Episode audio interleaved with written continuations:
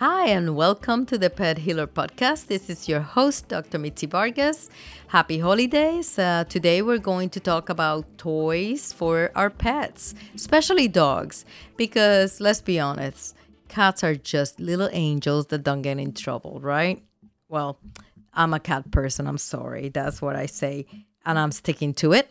But first, before getting into the blog, I want to start with my PSA for 2021 holiday season. Pets are not gifts, they are responsibilities. They do horrible for being a surprise gift, especially because the recipient may not be the one, you know, able to financially care or have the time or even want that gift. So before you gift a pet for the holidays, think clearly who's going to be the recipient. Uh, do not make it a surprise. Consult with them, and if possible, adopt. Give them, uh, you know, those shelters a call. They have so many waiting to be adopted, and you could be a hero this holiday if you adopt a pet for the shelter. Thank you for my PSA. And now let's talk about toys. And I know that there are so many beautiful toys. I just went to PetSmart to buy some stuff for my pets, and there were at least 50 toys that I thought, oops, this is going to end up bad for whoever gets this toy. The reason is a lot of the toys and cookies and treats are colored uh, green and yellow and red, and some of those are not just the good uh, food coloring. Some of them are colorings like red 40 that have some issues with some animals and causing allergies, um, food allergies or food reactions. And so they have green and yellow and red, and they're made out of rawhide. And guess rawhide, if it's a solid piece of rawhide, it is a bad, bad idea, my friends. It is cheap, I know it, it is cute, but it's not a good gift. Um, I think that the rawhide that is uh, that looks like particle board, which is a lot of pieces compressed, that's better because it breaks down at least. Um, I don't advocate to give rawhide to anybody, but if you're going to do it, make sure it's not a solid piece. Make sure it breaks down because I guarantee you, your pet's gonna be excited. And some of pets out there are not like my Uli. He chews his food 20 times but some pets just swallow the food whole. And so uh, that would be become a problem. It could cause a gi obstruction and then if it causes that then the pet it won't move. So it cannot eat it cannot defecate and then it starts vomiting. And promptly you get an electrolyte imbalance and it can end up even perforating the GI and that would be an almost fatal situation that would need immediate intervention, emergency surgery in the middle of the holidays, my friends, it's going to cost you a big penny to take care of that problem. So, prevention is way better. Listen to me, do not buy any rawhide, and then you'll be fine. The other thing that I don't want you to buy is antlers there's a lot of antlers out there and people decorate them and give them uh, for christmas for dogs big dogs especially because it's really hard to find good chews for big dogs especially the hyper ones that go through him and chew it in three pieces and swallow them. So people like to do big bones and they cook them and they get big marrow bones and i don't recommend anything that you cannot bend and the reason is the tooth uh, versus the bone, or the tooth versus the antler. The antler and the big bone cooked, I mean, is going to win. And the tooth is going to fracture. So we see a lot of carnassials, which are the big molars in the back where they use for chewing. We see what we call a, uh, a slab fracture, which means it's like longitudinal to the crown and it exposes the nerve and the the the root of the uh you know the nerve of that um, tooth and this is extremely painful. It gets infected pretty quickly but it's very painful. Of course your dog some of them are so stoic they just eat on the other side. So by the time you notice this it might be when you're in there for the annual exam that they see it but I guarantee you it happened with those antlers in the holiday season. So Again, listen to me. Don't buy any antlers or any kind of hard shoe that you cannot bend. Do the bendy test. If it bends, it's good. So the other thing, or else you're going to um, contribute to my dentistry revenue because I will be there taking the tooth. I will I will take care of it, but then you're just funding my dentistry revenue uh, if you want to give those hard things. The other thing I wanted to ask you to do is to check those fluffy toys because those fluffy toys, a lot of them are filled to the brim with. Um, you know, polyester and polyurethane, all these things, the little uh, balls are the worst. The little pebbles, um, because they can be broken if, if you they if the pet chews enough and breaks the seam, they can ingest the contents. So think about it. Can my dog ingest this and be okay? Because if the answer is yes, we'll then go ahead and buy it. If the answer is this is so full of stuffing that if he were to open it and eat it, he would be obstructed. Then don't buy it. There's so many good toys that are made for hard chewers and they're flat nowadays. And so those flat toys I really like because they're just made out with corduroy or um, uh, canvas type uh, materials and they're uh, you can see the seams are re- really well done.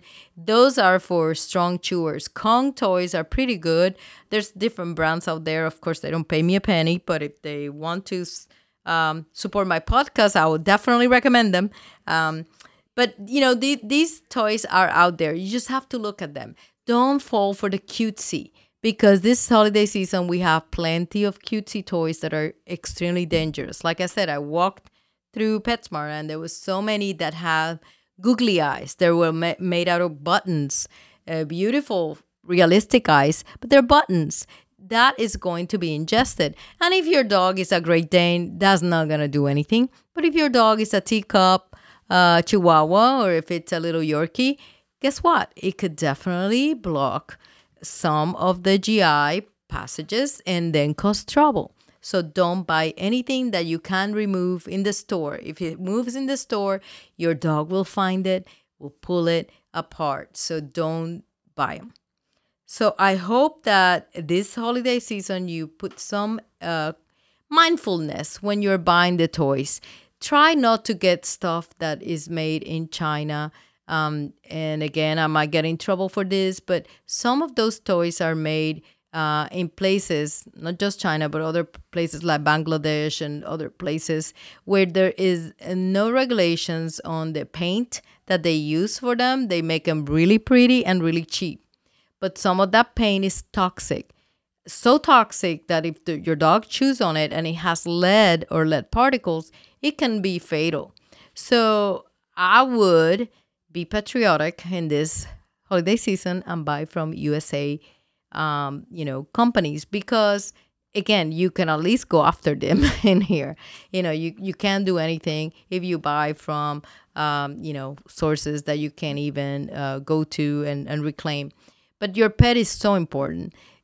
Please take the time to evaluate the toys. Make sure they they fit in the mouth, but not too small, not smaller than the width of the mouth, because if they if they're smaller, they can swallow, they can choke Many do- dogs choke on uh, balls that are too small. The ball should be way bigger than the mouth. It's not supposed to uh, be easy to uh, handle them. And so please make sure that you don't do teeny tiny toys for a big dog because it will not do well. It can choke, it's a choke hazard. Think about your dogs like a three year old or two year old toddler. If it's safe for a toddler, it's probably safe for your dog. So they are our children, our fur children. For so many people, there's the only thing that they have. So for you, I know that you love your pet. So take the time to examine the toys, do the bending uh, test, do the wiggle the eyes, wiggle the things, make sure that you go through it, inspect them, and pick the best. Hi, and welcome to the Pet Healer Podcast. This is your host, Dr. Mitzi Vargas, and today we're going to talk about a fairly common problem with dogs. Uh, it is basically ear problems, yeah, ear infections. And why are some dogs uh, so predisposed to chronic ear infections. And you're going to say, well, Dr. Vargas, why talk about such a common occurrence and, and there's so many Western approaches to it? Well, because uh, it's fun to see a regular problem that is fairly common here in Florida, uh, but treated with the integrative approach. And um, that is where the difference is made, where we don't see this uh, super chronic infections in the ears, and we don't let or allow these dogs to get the ear canals so thickened and so mal- misshapen and malformed and swollen that they end up requiring surgery to open their ear canals, an ablation of the ear canal.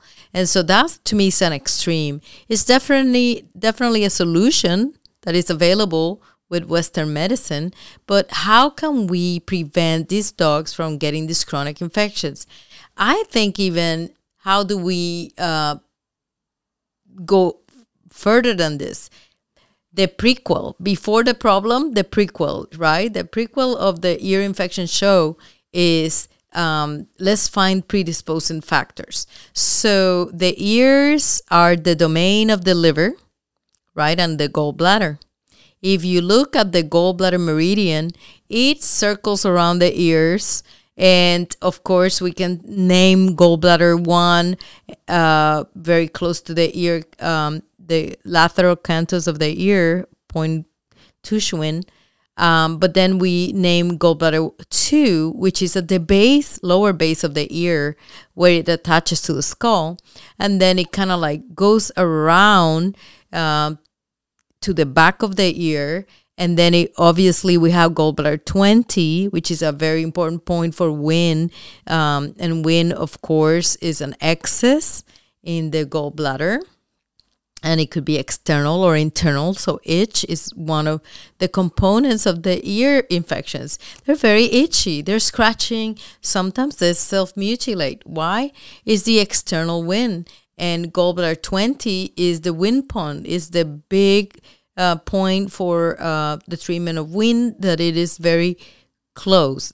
Lo- localization is uh, really uh, the main ticket to treat the problem. Which meridians goes to your problem? Always think that.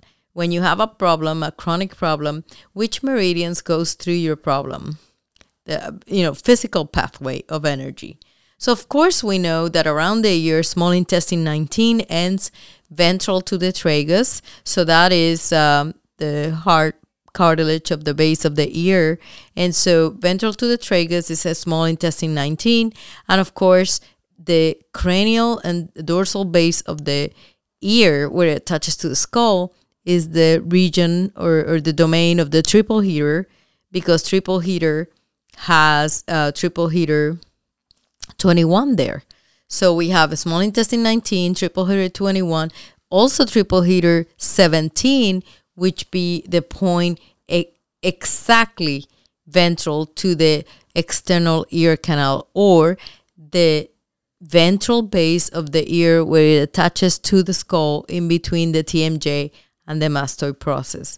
So these are the anatomical considerations that I want you to imagine the pathways of these three yang meridians and yangs are great for um, relieving excesses. And of course, the chronic ear infection is an excess, guys.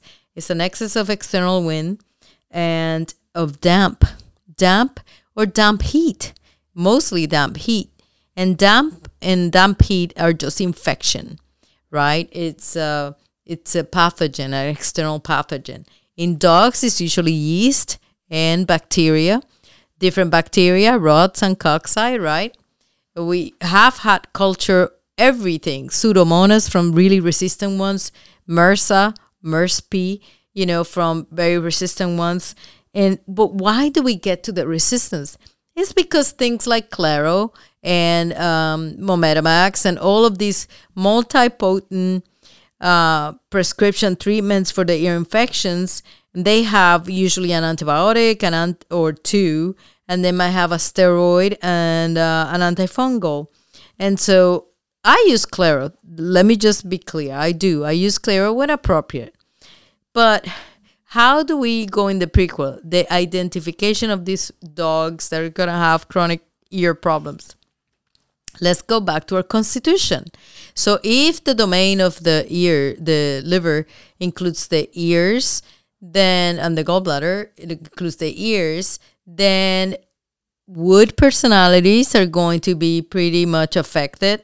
When the wood is um, out of control, it affects earth. So we see a lot of earthy dogs like golden retrievers come for chronic ear infections. We also see woody dogs like German Shepherds, even though they have erect ears, um, they do have a lot of problems with the ears. Um, we do see, um, uh, you know, some fiery dogs, very hyper, you know, happy go lucky um, papillons and uh, cocker spaniels. A lot of cocker spaniels are either wood or fire. And so these dogs are and some of them are earth i should say but the personality kind of like when you're meeting those puppies for the first time then you kind of like have an idea uh, intuitive knowing of what are going to be some cer- certain things that are going to affect this pet. And here in florida jumping in the pool going in the lake those are predisposing factors to ear infections because in these kind of dogs that have the long ears like um, golden retrievers and um, beagles and dogs that have droopy ears and long ears tend to block any air, block any light from the ear canals. And so, of course, if it's dark and moist, it's going to grow yeast. Um, if it's dark and moist, it's very habitable environment for bacteria. The pH of the ear is very important as well. The right pH will repel a lot of pathogens. When the pH changes, then that's when we see the problems in the skin and also the ears. Um, allergies. Allergies are an excess too. So it's an external wind excess, and it could be wind heat. So it could be seasonal. To be seasonal in the spring, wind heat, or in the summer. Um, and so we have to just kind of like be ahead of the problem. So, of course, we advise our owners to clean their ears, you know, once a week, to put cotton balls and cover the ear canals before having some uh, a bath or some grooming, and afterwards to the grooming and the bath to dump just really just dump some ear cleaner.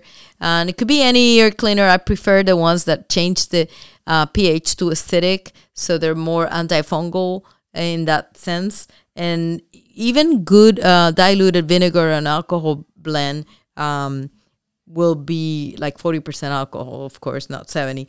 Um, that could be a good way to clean the ear. Of course, you know, if you have a chronic infection, I tend to culture it because I come in early. Okay, why is it we're doing the ear cleaning? You're not letting them swim.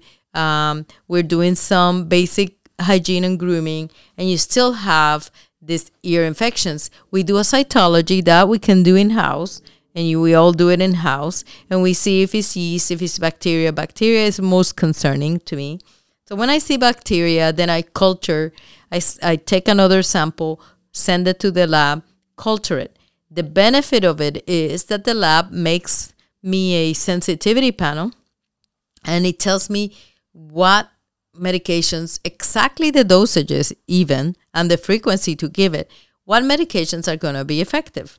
Then, of course, using that, I, they can prepare the the um, compounding pharmacists can prepare a, a specific customized blend of pharmaceuticals that is going to take care of that infection.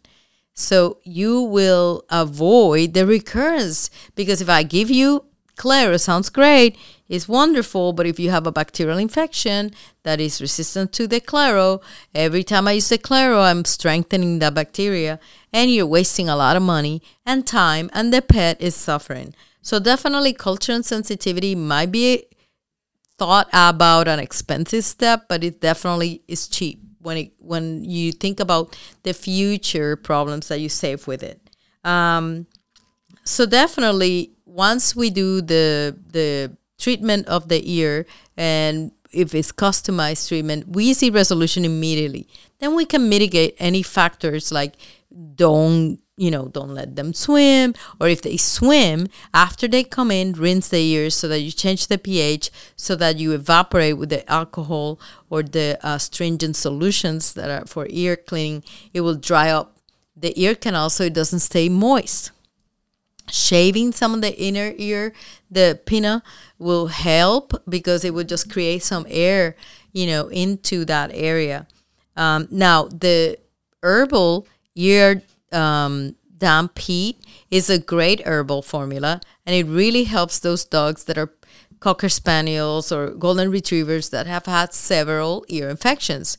So after you've done the culture done everything then do ear damp heat uh, formula. It's really good. It actually balances your liver chi um, and clears heat from the liver and the gallbladder. So definitely is a good option.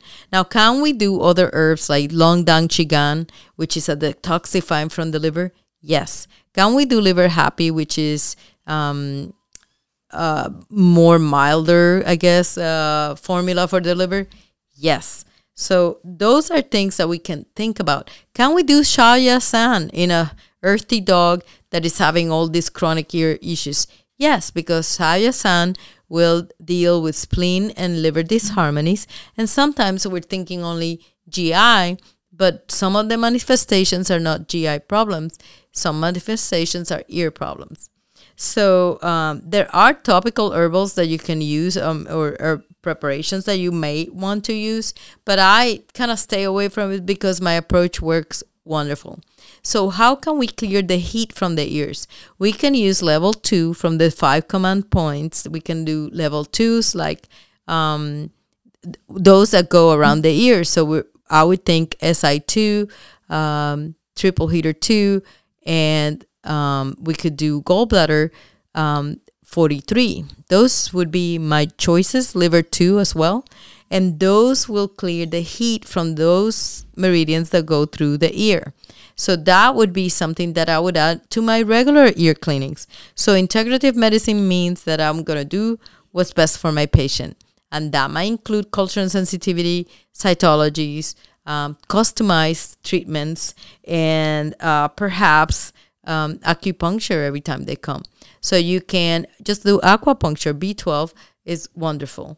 Um, so I hope that this helped just to look at a common problem like ear infections with a different perspective, like the TCVM or integrated medicine perspective. They really help refresh our edges, you know, as a clinician. And if you are a pet owner listening, you know, there's if if you continuously have the same problem, then you need a different approach, right?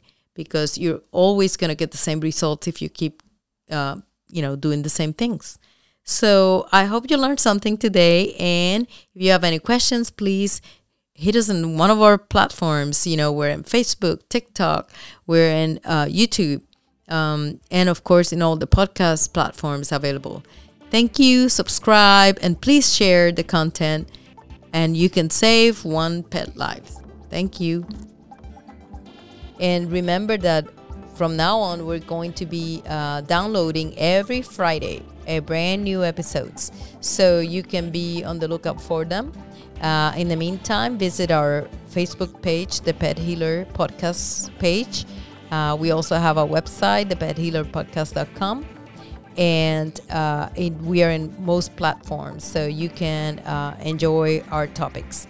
Thank you, and until next time, take care. Well, thanks so much for listening, guys. Information about this episode came from my book, Alvet, the Revolutionary Pet Care and Longevity Solution, available in Amazon at our clinic and soon to be an audiobook. So look forward to that. And this episode was sponsored by my practice, Orchid Springs Animal Hospital, and our website is www.osahv osavets.com, osavets.com. There's a lot of information out there if you want some more information on integrative pet healing. And our Pet Healer podcast is going to be available in all platforms. So we're looking forward to seeing you again.